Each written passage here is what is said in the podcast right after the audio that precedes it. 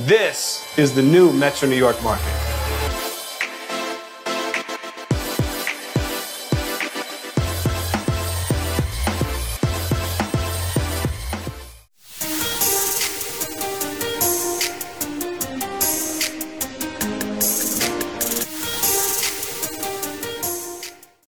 Zak Romanoff, welcome to the Human Capital Innovations Podcast.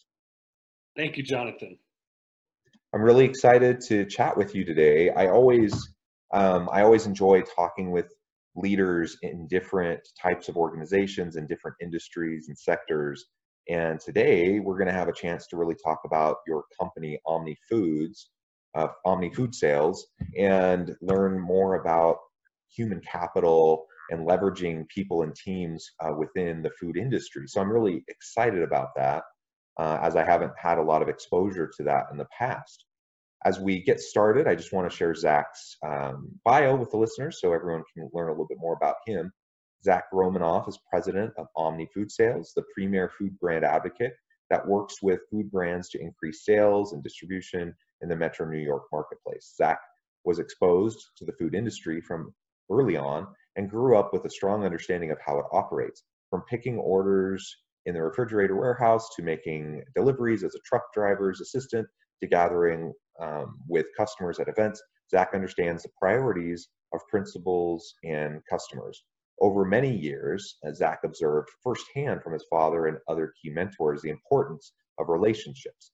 Zak graduated from the University of Connecticut and received his master's degree from uh, Manhattanville College. He then worked his way up in the company, learning all the angles of Omni from retail to customer service and account management. Zach now runs the day to day operations of Omni.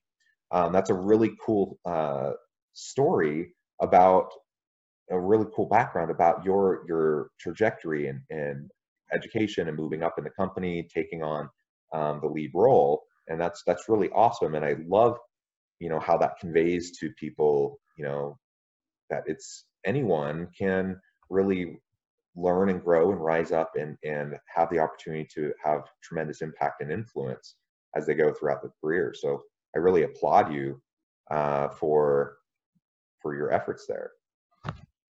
Thank you. Yes, it's been a journey. It's been a progression. Uh, I was not the leader that I am now overnight. It's certainly developed. I developed my skills over the years with my experiences with different people. Yeah, awesome. Well, so today I think we'll we'll focus primarily on how to leverage uh, human capital within um, within the food industry and how you do it within your company. And I do like I liked in your bio how it talks specifically about mentors and relationships, how you how you understood and, and learned early on how important and key that is to uh, to growth, personal growth, and successfully leading people. So maybe we can start there. Um, can you tell us a little bit more about the type of mentorship you received and, and maybe any examples of key relationships you had that really helped launch you uh, and has have helped you to be a successful leader?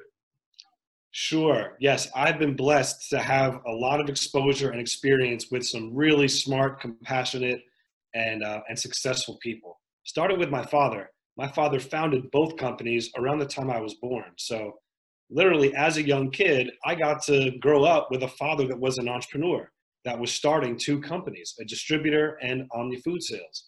And the lens that I saw this was not the normal lens that a regular kid has growing up. Uh, sure, I grew up in Westchester County, which is a nice part of New York, but I spent more time in the South Bronx and I met more people in the South Bronx than I did in Westchester. I mean, I've been going to the South Bronx since I was six years old. And I'm talking the South Bronx. I'm talking Bruckner Boulevard. I'm talking the Hunts Point Co op market, the largest food co op market in the world. So for a young six year old kid to see tractor trailers and all the stuff that comes with that, being around truck drivers, being around warehouse workers, being around stores, being in the backs of stores in my formative years, you know, I was developing and seeing things that other people just weren't. So having a, a front row seat to watching my father undoubtedly gave me an edge because I got to see what it took to be the boss, what it took to be the leader. You know, when there's an issue, when there's a snowstorm, people don't want to come in. What do you do to make sure the work still gets done? Or what do you do to make sure that the deadlines are still met? And all the other meetings and negotiations and just flat out leadership that a leader basically always has to be on and always has to be showing the best, setting the best example for their team. So I learned a tremendous amount from my father about strategy, about what things to do, about what things not to do, and and learning from him has really given me a strong base. So I saw that all growing up, and then as I became an adult and began working full time, Omni was ran by uh, an old meat butcher named Jimmy Aiello, and he was uh, as tough as they come. He served in Vietnam. He was the meat butcher for a hundred stores and he was a physical uh, force. You know, he was a big guy. Um, no one messed with him. I mean, he was a guy that that got his way, and he was the smoothest. He was a real gentleman, and I got to shadow him for four years and got to go on dozens of calls with him, and got to see how you present a product and how you not just rush into what it is that you want, but you know, walk into that meeting just as slow as you're going to walk out you know, be polite, ask someone how they're doing, build a rapport, and people can tell from the offset if you're genuine or not. You know, you've got to be a real person. People can see right through you, and it takes years to build a reputation, and you could lose it in one instance if you betray someone's trust or promise something and then it doesn't come through, or you do something that's not ethical. And I think we're seeing that a lot now with corruption and lies and people don't want that. People want peace of mind. They want to know that they can trust someone and they want to know that if they give someone that business, that it's going to be enough for that person to be reasonable. So Jimmy had a, a whole bunch of sayings. I mean, the first one is he was up at the crack of dawn. I swear he was up at 3 a.m. most mornings because as an old meat butcher, you were up that early. And he was in our office at 5 or 6 a.m. And at the beginning, you know, if I came in the office and I came in at 7:15 he would say, "Oh, good afternoon, Zak. How you doing?" You know, mocking me that he was there for two hours already, and here I am at 7:15. So he really drilled into me that strong work ethic. You know, put in the hours. Don't let anyone uh, knock that you're not putting the work in yourself. Again, leading by example. So Jimmy was an unbelievable mentor. Unfortunately, he uh, he caught leukemia and had to retire after my fourth year with him and and he was gone. So um, there were some other mentors along the way. I actually, you know, had some other people that I recruited to come in and be a mentor of me that I brought in um, from the industry. There was another gentleman named Rich Anderson that was a financial guru. I mean, we called him the engineer. From him, I really learned the importance of sound numbers and sound financial analysis and having claims that back up what you're talking about. You know, a lot of people in sales are just blowing hot air. They're talking what's good for them, but are they really backing it up with the insights and the numbers? And from Rich, I learned how to make numbers part of your argument and make that part of your insight. And that's how people will respect you even more. You know, from my father, I learned about being a leader. From Jimmy, I learned about how you actually do the work, how you actually sell, command attention. And then from Rich, the numbers. And then I had other mentors that showed me other, you know, advanced ways of selling. And if you put all these things together, you know, and there were other people that were not even at Omni that I spent a lot of time with that were experts in their field. And I was fortunate enough to soak up enough soak up a lot from them. Even though it wasn't in the food industry, I learned skills from other people. I'm also an avid reader. I love reading books about successful entrepreneurs and seeing how people started with nothing and build it up to something. So I've had I've been fortunate to have a lot of great mentors put them all together and you get me. And I am someone that is a lot of people's worst nightmare because a lot of people think that, okay, family business, he was handed the reins from his father. And a lot of people are envious from the outset and think that I'm just another dope that doesn't know how to work. And I've met a lot of people like that, that are born into wealth, that have a lot of money, and don't essentially have to work for it or earn it. But I mean, like I said, I grew up going to the South Bronx. I grew up going to the Hunts Point Meat Market. This is a place where grown men, you know, in certain areas are uh, are not going to. I mean, it's a tough area. So I grew up there. I worked with people from all sides of the spectrum.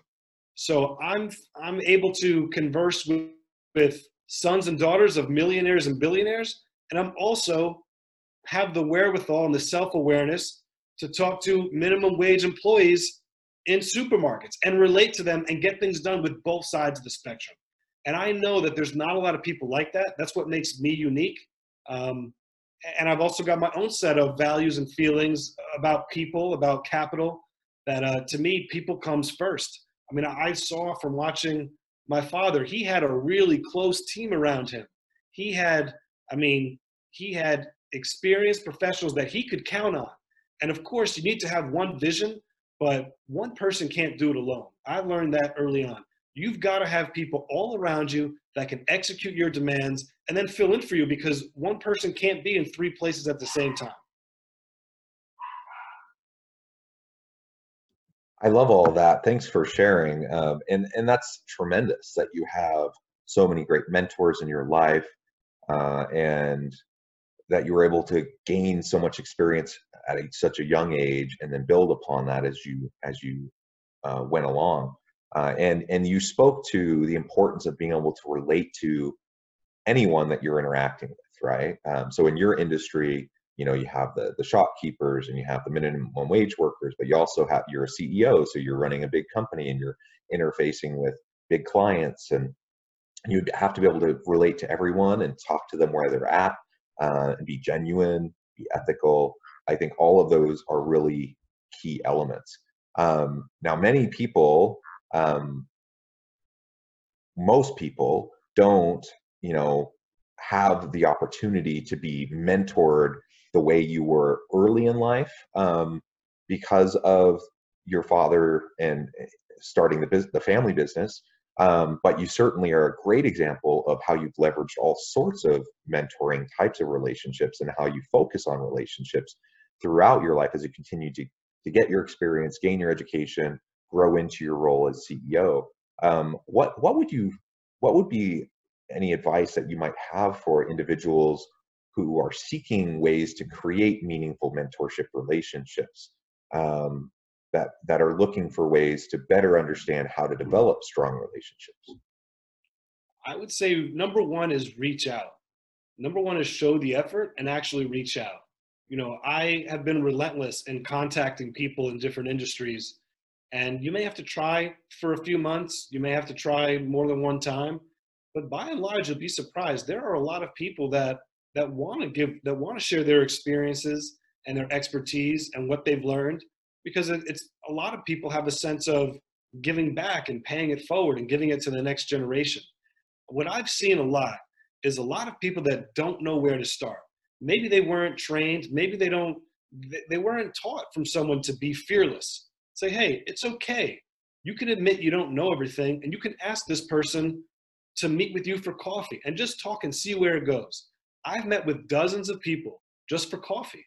When I was young, I just met. I didn't have anything specific that I wanted from them. I just asked them and I met with them. And I got to see different things, different pieces from everyone. And when you take these little pieces from all these people and you put them together, it's what forms one's vision. So uh, I've seen a lot of people that don't have the self confidence to, to admit that they're afraid to ask someone for help. But people need to realize I mean, running a business is hard, being a successful business person is hard. I see a lot of people that try to act like they have it all figured out and they know everything and they, they act like they can't ask for help. But that couldn't be further from the truth. We're all vulnerable. I run into things. I need to run things by people every couple of days. And it's also good to get other people's opinions and thoughts. So number one is that is don't be afraid to start. Number two is is read. You know, living in the generation that we live in now, having Google, you could do deep dives into almost anything. Whether it's, you know, checking out Howard Schultz or checking out or following an article or a story or a case you could check multiple sources and then you could form your own opinion based on what's going on. The power of the internet is incredible. We could we could virtually become experts at anything now by spending the time in reading and researching. And I say third is read books. I mean, there are some really successful entrepreneurs that have put in their autobiographies stories of what they overcame and how they did it, Howard Schultz is, is an example from the ground up. Um, there are countless other books that I have read that I mean I save and they're they're so important to me. And I refer to them time and time again because you you realize that you're not alone when you're dealing with the problems that an entrepreneur deals with. There are people that have dealt with worse and far worse. So use your resources, read books, um, and and reach out and, and find the people that you want to talk to. That's great advice, and I completely agree. I think so many people just miss out on meaningful opportunities to engage with those around them, uh, whether it's people within their own uh, organization that can be mentors, or like you said, reaching out to people in other companies and other industries. And my experience has also been like yours, where most people, I mean, people are super busy for sure, but most people do like to give back and they like to be able to share their their wisdom and and they that that's meaningful to them to be able to do that to have that opportunity and when they see someone who's hungry and excited to learn they're they're more likely to to spend that time uh, with you. So great advice.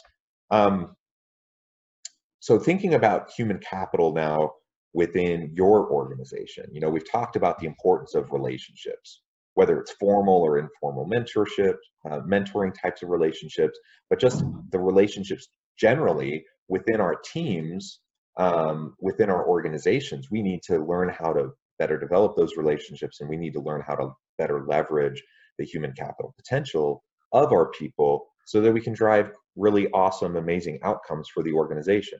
Uh, better innovations, more uh, higher levels of performance, better customer engagement and retention, uh, so on and so forth. What are some of the things that you do at Omni to help people develop those relationships and to leverage human capital? I'd say number one, we identify each other as people. And we spend a significant amount of time not just going over the to do list and what the tasks are, but for me, I like to personally know what's going on in the lives of my key team members and seeing if I can help them with anything, if I can be of assistance. You know, everyone's dealing with different things. And when we go to work, you know, you might just take it as, well, someone's being moody or someone's not giving me what I need. What's wrong? And it may take you talking to that person one on one to identifying and realizing something else that's not related to you that's influencing the way that they're going to work. So I feel like a leader needs to have vision and you need to be aware with what's going on with all your people at all times.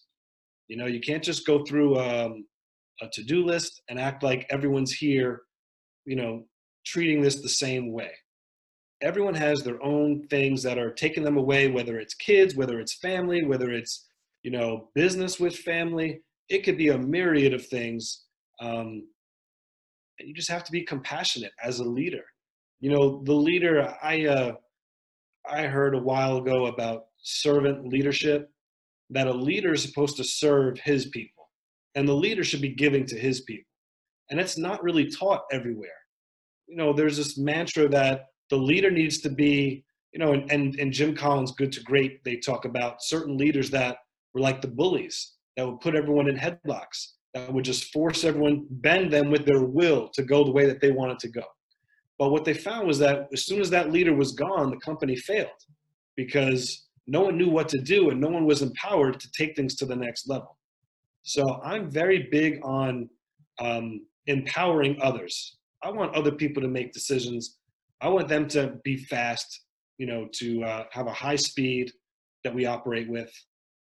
And I, I give a good amount of trust to my team members. I mean, we also do some other things. We also do a lot of team building.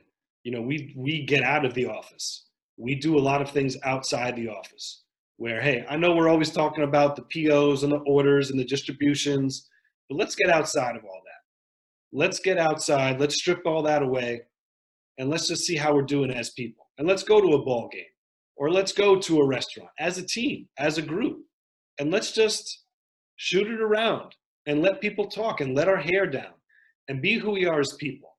I mean, another great takeaway from the Jim Collins Good to Great is communication is where I think like 80% of all problems in a company originate from. which means it's not about one person understanding something and another person not. More often than not, people understand the right ideas. What happens more often than not is people don't communicate what they need or want from their team members. I call it the C word, and my team probably gets tired of me talking about it because whenever there's something that comes up, I just put my hand up and I say, the C word, if we fixed our communication, this would not be an issue. So, uh, and, and I believe that the more we know each other as people, the better our communication gets. You know, psychology is a big part of it. And if you're not wanting to talk to someone because you don't like them, you're not going to be inclined to want to communicate with them more frequently than you would with someone that you get along great with and have a lot in common with. So to me, it's about, you know, we get out once a quarter. We do as a team. Obviously, through COVID, we haven't been able to, but we've been doing our online meetings much more frequently. And our team is actually closer now than it was before COVID because we're jumping on Zooms multiple times a week and we're all here for each other. It's kind of wild because even though we were in the same office physically for so long, you'd be surprised how people put up walls. And now that everyone is remote, you know, information is flowing even faster. I love that. Um, I love your focus on servant leadership. I love your focus on um, building relationships, stronger communication. Uh, I think ultimately what it comes down to, I mean, so much of leadership is very, very difficult, as you mentioned. Leadership is hard, and you constantly have a weight on your shoulders, and you have pressures from all sides. It's hard work. But successful leadership also isn't rocket science. Like, there's some pretty basic principles um, that you, if, if implemented consistently, will lead to effective leadership. Um, you've already mentioned several of them. Build trust, build relationships, be ethical, uh, be people focused, uh, help empower your people.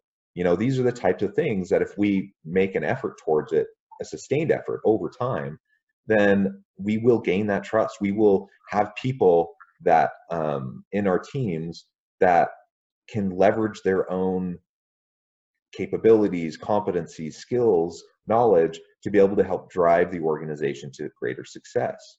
And that's what we need. We need to to develop people like that. Um, wonderful discussion today. I, we could go on and on and on. I, but I we're about out of time. I appreciate all of your insights. Um, before we go, though, I want to give you a chance to share with the listeners how they can get in contact with you and how they can learn more about you. Oh, well, uh, Omni Food Sales is our company. It's omnifoodsales.com. And my Instagram, LinkedIn, Facebook is all Zak Romanoff. And um, our YouTube is Omni Food Sales. Excellent. Well, thank you so much, Zak. I encourage my listeners to reach out, learn more about your company, get connected with you. Um, and it has truly been a pleasure. And I hope everyone stays healthy and safe and that you all have a great week.